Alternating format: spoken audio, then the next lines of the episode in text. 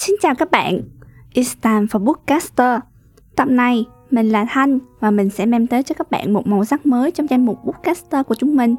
Nếu các bạn yêu thích giọng đọc của mình, đừng ngần ngại để lại lời nhắn trên fanpage Waze của chúng mình nhé.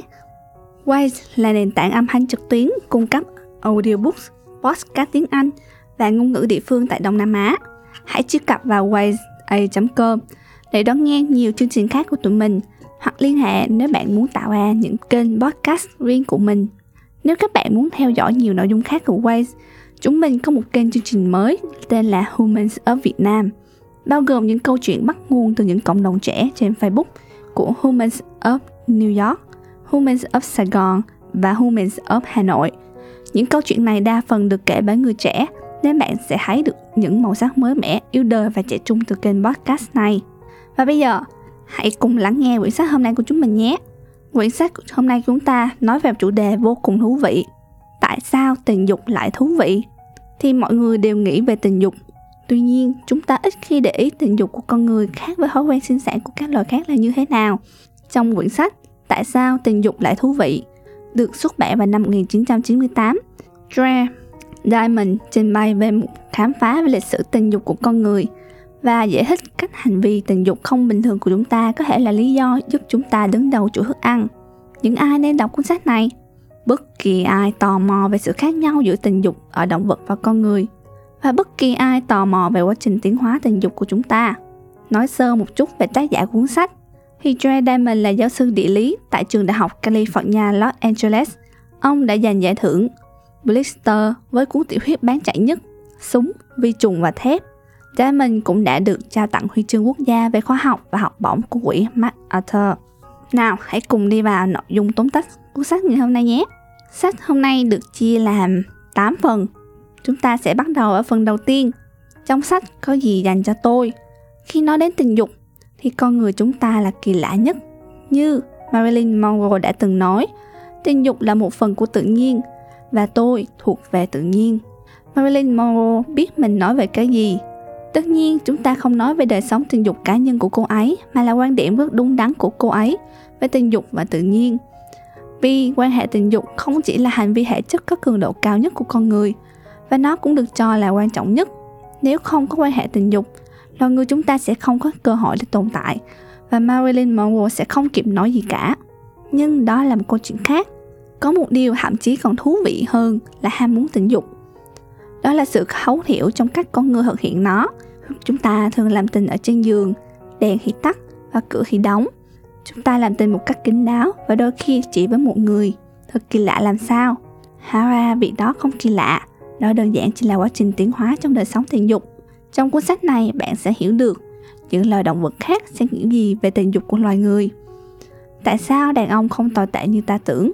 Và giai đoạn mãn kinh ảnh hưởng đến sự sinh tồn của loài người như thế nào? Phần 2. Con người có đời sống tình dục kỳ lạ nhất trong số tất cả loại vật. Nếu con chó của bạn có thể nói cho bạn nó nghĩ gì về đời sống tình dục của bạn, có lẽ nó sẽ nói rằng nó bị sốc và thấy vô cùng quái gở. Con chó cảm thấy thật kinh sợ khi biết rằng bạn làm tình vào bất cứ ngày nào trong tháng. Thậm chí ngay khi đối tác nữ vừa hết chu kỳ kinh nguyệt của cô ấy, nó cũng sẽ cảm thấy vô cùng khó hiểu là tại sao con người có thể làm tình khi người nữ đang có thai. Thêm vào đó, con chó sẽ hỏi tại sao bạn lại làm tình sau cánh cửa đóng kín. Thay vì ở trước mặt người khác, những con chó bình thường và khỏe mạnh khác thường làm. Hoa là, tiêu chuẩn về tình dục của con người không giống với bất kỳ loại vật nào khác. Thực sự, nếu bạn nghĩ rằng hành vi tình dục tình dục của vật nuôi nhà bạn là kỳ quặc, hãy nghĩ lại đi. Chính đời sống tình dục của chúng ta mới là kỳ dị. Hãy nghĩ mà xem, có đến 30 triệu loài động vật khác không làm theo cách mà chúng ta đang làm. Thậm chí khi chúng ta giới hạn trong phạm vi 4.300 loài động vật có vú, thói quen tình dục của chúng ta cũng lạ lùng hơn tất thảy. Ví dụ, những loài động vật có vú như sư tử, sói và đười ươi thường làm tình công khai. Chúng không ghép hành cặp và cũng không tạo thành một gia đình hạt nhân. Hay vào đó, cả con đực và con cái là những cá thể độc lập chỉ gặp nhau để giao phối. Cùng với hình dáng cơ thể và kích thước não, tình dục con người cũng khá xa so với họ hàng gần nhất của chúng ta. Những loài vượn lớn đặc biệt là loài vượn lớn trong phi và vượn bonobo. Trong khi hình dáng cơ thể và kích thước não hỗ trợ quá trình tiến hóa về ngôn ngữ, giúp loài người chiếm ưu thế so với những loài động vật khác. Vậy hoạt động tình dục kỳ lạ của chúng ta đóng góp được điều gì? Nó có ý nghĩa tiến hóa ra sao? Như chúng ta sẽ thấy sau đây, khi thói quen tình dục của chúng ta, ví dụ như chế độ một vợ một chồng, thực sự có đóng góp sống còn tới sự tồn tại của loài người. Phần 3. Chế độ một vợ một chồng là để bảo vệ con cái của chúng ta. Mặc dù đóng góp của đàn ông và phụ nữ tới cuộc đời đứa trẻ của họ là vô cùng khác nhau, phụ thuộc vào những mối quan hệ cũng như là hoàn cảnh. Dù vậy, hầu hết những người cha sẽ có những ảnh hưởng nhất định tới cuộc đời đứa trẻ. Nhưng khi tìm hiểu về sự thụ thai của con người, chúng ta vẫn không thể hiểu được tại sao lại như vậy. Một nhân tố chính để làm sự nền tảng cho sự cam kết của cha mẹ với đứa bé là đóng góp của từng người trong việc thụ tinh, phôi thai hoặc trứng. Giống như việc chúng ta sẽ không dễ dàng từ bỏ một dự án mà chúng ta đã bỏ ra nhiều công sức. Một phụ nữ sản xuất một quả trứng thường có trách nhiệm hơn người đàn ông cung cấp tinh trùng. Mặc dù cả trứng và tinh trùng đều chứa các nhiễm sắc thể quan trọng, trứng càng nhiều tài nguyên của cơ thể hơn so với tinh trùng. Trứng cũng chứa những thành phần cần thiết hỗ trợ cho việc phát triển của bào thai. Trong khi đó thì tinh trùng chỉ cần vận động phần đuôi và một nguồn năng lượng đủ để hoạt động trong vài ngày. Hơn hết nữa, về mặt lý thuyết mà nói thì đàn ông đã hy sinh khá lớn khi sống trọn đời với bạn tình của con cái họ. Một thai phụ bị ràng buộc phải chăm sóc cho con của cô ấy khi mang thai và cả sau khi đứa trẻ sinh ra do các ảnh hưởng sinh học của việc mang thai và nhu cầu cần cho đứa trẻ thì cô ấy không có sự lựa chọn nào khác. Ngược lại thì sau khi giao phối đàn ông là con đực ngay lập tức sẵn sàng thụ thai cho con cái khác Việc ở bên cạnh và chăm sóc đứa trẻ thay vì tìm những đối tác khác nghĩa là đàn ông đã tự làm giảm đi cơ hội phát tán nguồn gen của mình.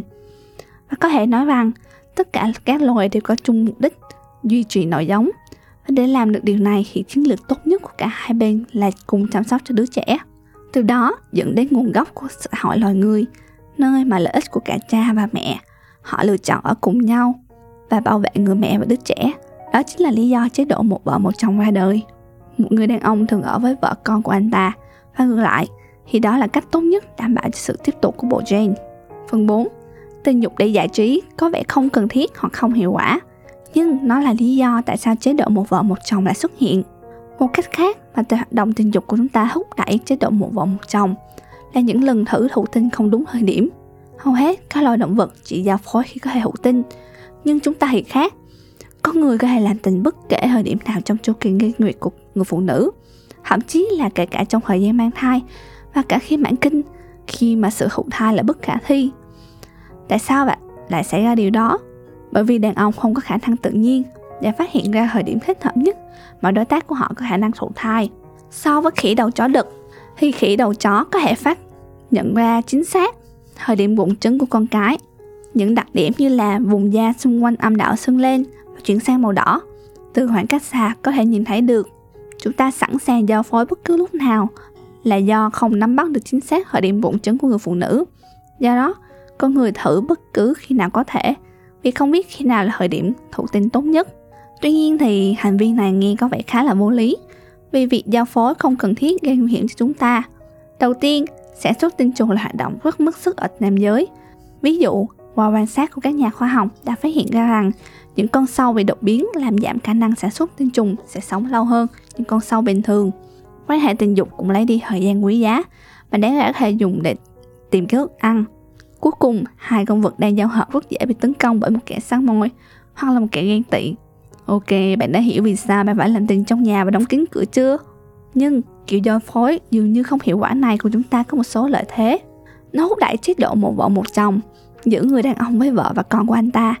Thử tưởng tượng một người phụ nữ hơi tiền sử bị đối tác bỏ rơi ngay sau khi giao phối Điều này sẽ đặt cô ấy và đứa trẻ chưa chào đời vào hoàn cảnh dễ bị tấn công hoặc là thiếu ăn. Vì chúng ta có thể làm tình bất cứ lúc nào, đàn ông giảm ham muốn tìm kiếm đối tác mới. Và đó là lý do thúc đẩy xu hướng một vợ một chồng. Nếu một người đàn ông có muốn tìm đối tác mới để thụ tinh ngay sau khi làm tinh, thì anh ta cũng không thể biết được người phụ nữ nào đã thụ thai. Phần 5. Vai trò của người đàn ông trong gia đình thường là do tình dục quyết định. Vì những động vật có vú trong tự nhiên hầu như tách ra khỏi những con cái và con non, nên hầu hết chúng không có gì hữu ích ngoài việc tiêm tinh trùng.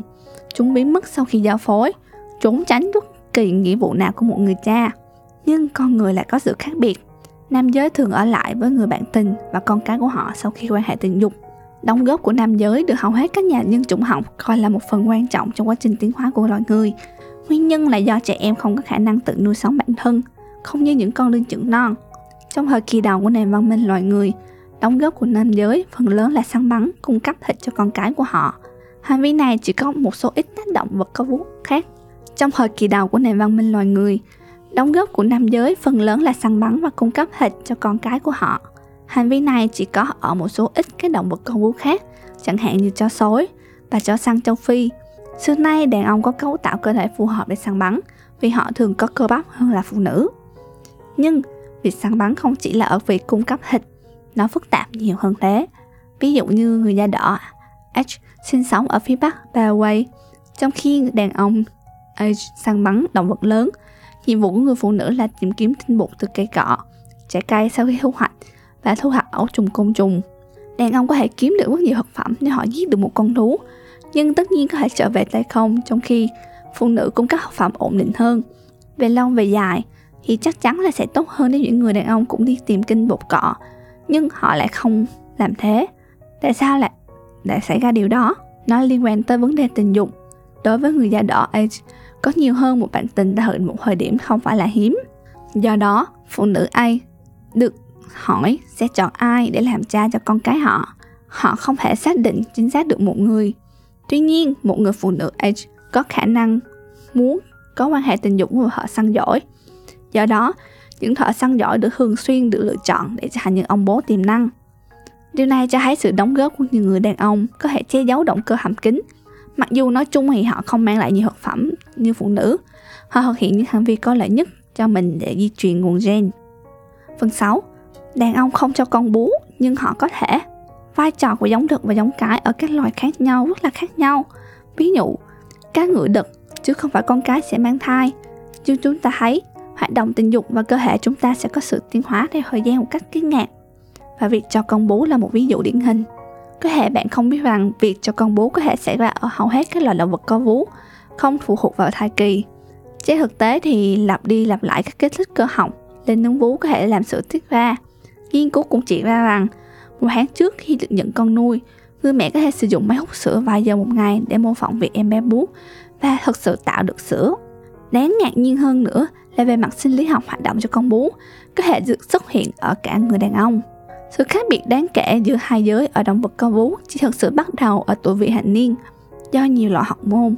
Và nếu tiêm hormone estrogen và progesterone hai loại hormone thường tiết ra trong thời gian mang thai có thể kích hoạt được sự phát triển của vú và sản xuất sữa ở động vật có vú cái và lực. Hơn nữa thì đối với nam giới và nữ giới, điều trị ung thư bằng estrogen, việc cả hai giới bắt đầu sự tiết ra khi có tim prolactin, các hormone kích thích sữa sản xuất. Hơn nữa, đối với nam giới và nữ giới điều trị ung thư bằng estrogen, vì cả hai giới bắt đầu có sữa tiết ra sau khi tiêm prolactin các học môn kích thích sản xuất sữa ở động vật có vú cái là một điều rất là bình thường. Những phát hiện trên cho thấy rằng việc cho con bú ở nam giới có thể được phát triển như là một chuẩn mực trong quá trình tiến hóa. Trong số 10% động vật có vú, những loài con non cần có sự chăm sóc của con đực. Chỉ có ở sư tử, chó sói, vượn, loài khỉ đuôi sóc và con người. Việc con đực cho con bú là có thể xảy ra. Vì về mặt lý thuyết thì cả con đực và con cái đều có thể làm được. Nhưng hóa ra thì việc cho con bú không phải là sự đóng góp tối ưu. Lấy ví dụ như loài sư tử. Việc hữu ích nhất của con đực nên làm là chặn đứng việc liên cẩu và những sư tử khác đe dọa con non của nó. Tổ tiên của chúng ta cũng vậy người đàn ông có ảnh hưởng hơn khi bảo vệ lãnh thổ thay vì ở nhà để chăm sóc con cái phần 7 mãn kinh là một trong những đặc tính kỳ lạ nhất trong hoạt động tình dục của con người một sáng tạo kỳ lạ khác của tự nhiên là hơi mãn kinh tạm ngừng cung cấp trứng của người phụ nữ rồi dẫn đến vô sinh hơi kỳ mãn kinh của con người không phù hợp ở thế giới động vật. Nếu chọn lựa tự nhiên là phát tán gen của một loài để tăng cơ hội tồn tại ở thế hệ con cháu, thì thời kỳ mãn kinh là một nghịch lý. Đặc biệt là khi hầu hết các loài động vật có thể sinh sản cho đến chết, bao gồm cả con người và nam giới. Thời kỳ mãn kinh cũng là một trong những đặc điểm chính phân biệt con người với loài khỉ, loài mà chúng ta thường sống lâu hơn. Ngay cả trong vườn thú, nơi được che chở và chăm sóc, các loài vượn lớn hiếm khi sống quá 60 tuổi có thể chúng ta vẫn còn đang trong tình trạng tốt hơn so với các loài vượn và điều đó nhờ có thời kỳ mãn kinh bằng cách giới hạn khả năng sinh sản chúng ta có thể sống khỏe hơn và mạnh mẽ hơn trong một thời gian dài sự cân bằng giữa khả năng sinh sản và sức khỏe khác nhau giữa các loài phải là một dấu hiệu của tuổi thọ ví dụ những con chuột không quan tâm đến việc phục hồi cơ thể của chúng cứ 2 tháng là đẻ khoảng 5 đứa con. Nhưng chỉ khoảng 2 năm tuổi là nó đã chết. Ngay cả khi ở trong điều kiện môi trường phòng thí nghiệm thoải mái, ngược lại thì con người có thể sống thọ hơn 100 năm. Lựa chọn sinh sản thay vì duy trì sức khỏe có ý nghĩa đối với các loài như chuột vì chúng có nguy cơ chết bất ngờ cao. Bằng cách này thì chúng có thể sinh sản thường xuyên trước khi bị kẻ săn mồi ăn thịt. Vì vậy, thời kỳ mãn kinh có tác dụng làm giảm nguy cơ về các vấn đề sức khỏe cho ba mẹ và con cái của họ. Nguy cơ tử vong khi sinh và các dị tật thai nhi tăng dần theo tuổi tác. Ngoài ra thì khi đẻ ít con, phụ nữ có thể phân phối nguồn lực của mình chăm sóc được bản thân và con cái của họ, do đó tăng khả năng sống sót cho thế hệ con cháu. Bởi vì thời kỳ mãn kinh giúp con người sống thọ hơn, và nên nó cũng đóng một vai trò quan trọng trong nền văn hóa, đặc biệt là trong các xã hội không có chữ viết. Ví dụ như trước khi xuất hiện văn bản chữ viết ở Mesopotamia khoảng 3.300 năm trước, công nguyên, những người lớn tuổi là những nguồn thông tin kinh nghiệm sống vô giá. Hơi kỳ mãn kinh để giúp những người lớn tuổi sống đủ lâu để truyền lại kiến thức của họ. Phần 8. Những tín hiệu cơ thể đóng vai trò thông báo đến bản tin tiềm năng. Chúng ta có thể xem xét một hộ thuật khác đã phát triển thông qua quá trình tiến hóa tín hiệu của cơ thể.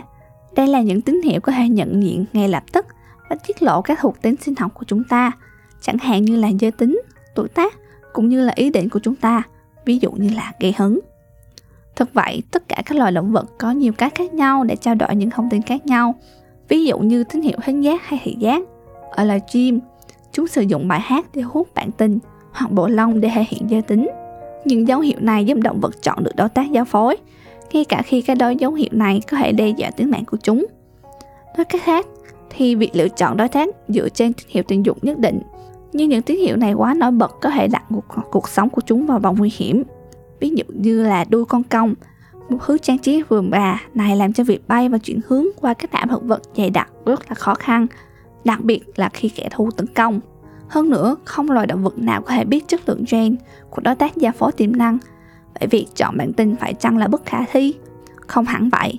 Ví dụ như đuôi của con công có thể chứng minh được rằng bất chấp sự bất lợi mang tính thẩm mỹ này, nó vẫn có thể tồn tại. Do đó chắc hẳn nó phải là gen tốt. Lý thuyết này cũng được áp dụng trên con người.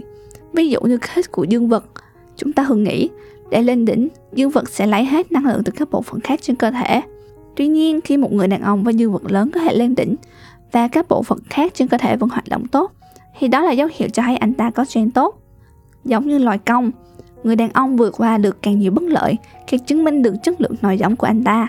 Chúng ta cũng dựa vào những tín hiệu khác dễ nhận biết hơn như là cơ bắp của một người đàn ông chính là dấu hiệu cho thấy khả năng khai thác tài nguyên và chiến đấu của đối thủ.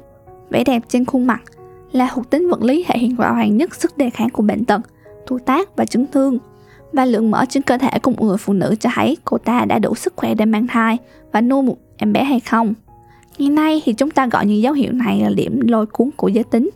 Nghe có vẻ như là một thuật ngữ rất rộng để gọi một cái gì đó rất là phức tạp. Tổng kết, sex không chỉ là một hoạt động giải trí hoặc là một phương tiện để sinh sản. Thay vào đó, nó là một tập hợp các hành vi, một số gen quy định và một số bắt nguồn từ sự lựa chọn phản tiến hóa dường như là kỳ quặc của chúng ta những hành vi này cho chúng ta một cái nhìn sâu sắc về sự tiến hóa, xã hội của chúng ta và sự vươn lên đứng đầu trong chuỗi thức ăn. Bạn đọc có thể đọc thêm những cuốn sách khác về chủ đề này như là Tình dục thở hồng hoang của Christopher Wren và Karsila Jethat. Cuốn sách Tình dục thở hồng hoang lập luận rằng sự lý tưởng hóa của hình thức một vợ một chồng trong xã hội phương Tây về cơ bản thì không phù hợp với bản chất của con người. Cuốn sách này là lời giải thích thuyết phục cho bản chất bừa bãi trong quan hệ tình dục của chúng ta bằng cách khám phá lịch sử và sự tiến hóa của tình dục con người, tập trung chủ yếu vào tổ tiên loại linh trưởng của chúng ta và việc phát triển qua nông nghiệp. Với lập luận rằng cái nhìn méo mó của chúng ta về tình dục làm suy giảm sức khỏe, khiến chúng ta không thể hạnh phúc. Thì tình dục thọ hồng hoang chỉ là cách nhìn đơn giản hơn với vấn đề quan hệ tình dục có thể có lợi cho các mối quan hệ cá nhân và xã hội nói chung như thế nào. Kết thúc tóm tắt cuốn sách Tại sao tình dục lại thú vị ở đây các bạn nghĩ sao về quyển sách này? Hãy bình luận về cảm nghĩ của các bạn về quyển sách này trên fanpage của chúng tôi, Wise, với link ở bên dưới, hoặc website wise.com. Đừng quên bấm like, share và subscribe để theo dõi tin tức mới nhất nhé. Nếu muốn tám chuyện, bắt trend cùng những tin giật gừng về thế hệ Gen Z, các bạn hãy đón xem và theo dõi podcast Gossip Gang ngay nhé. Hãy cùng chúng mình ca khịa và tám chuyện về đủ thứ trên đời. Xin chào tạm biệt.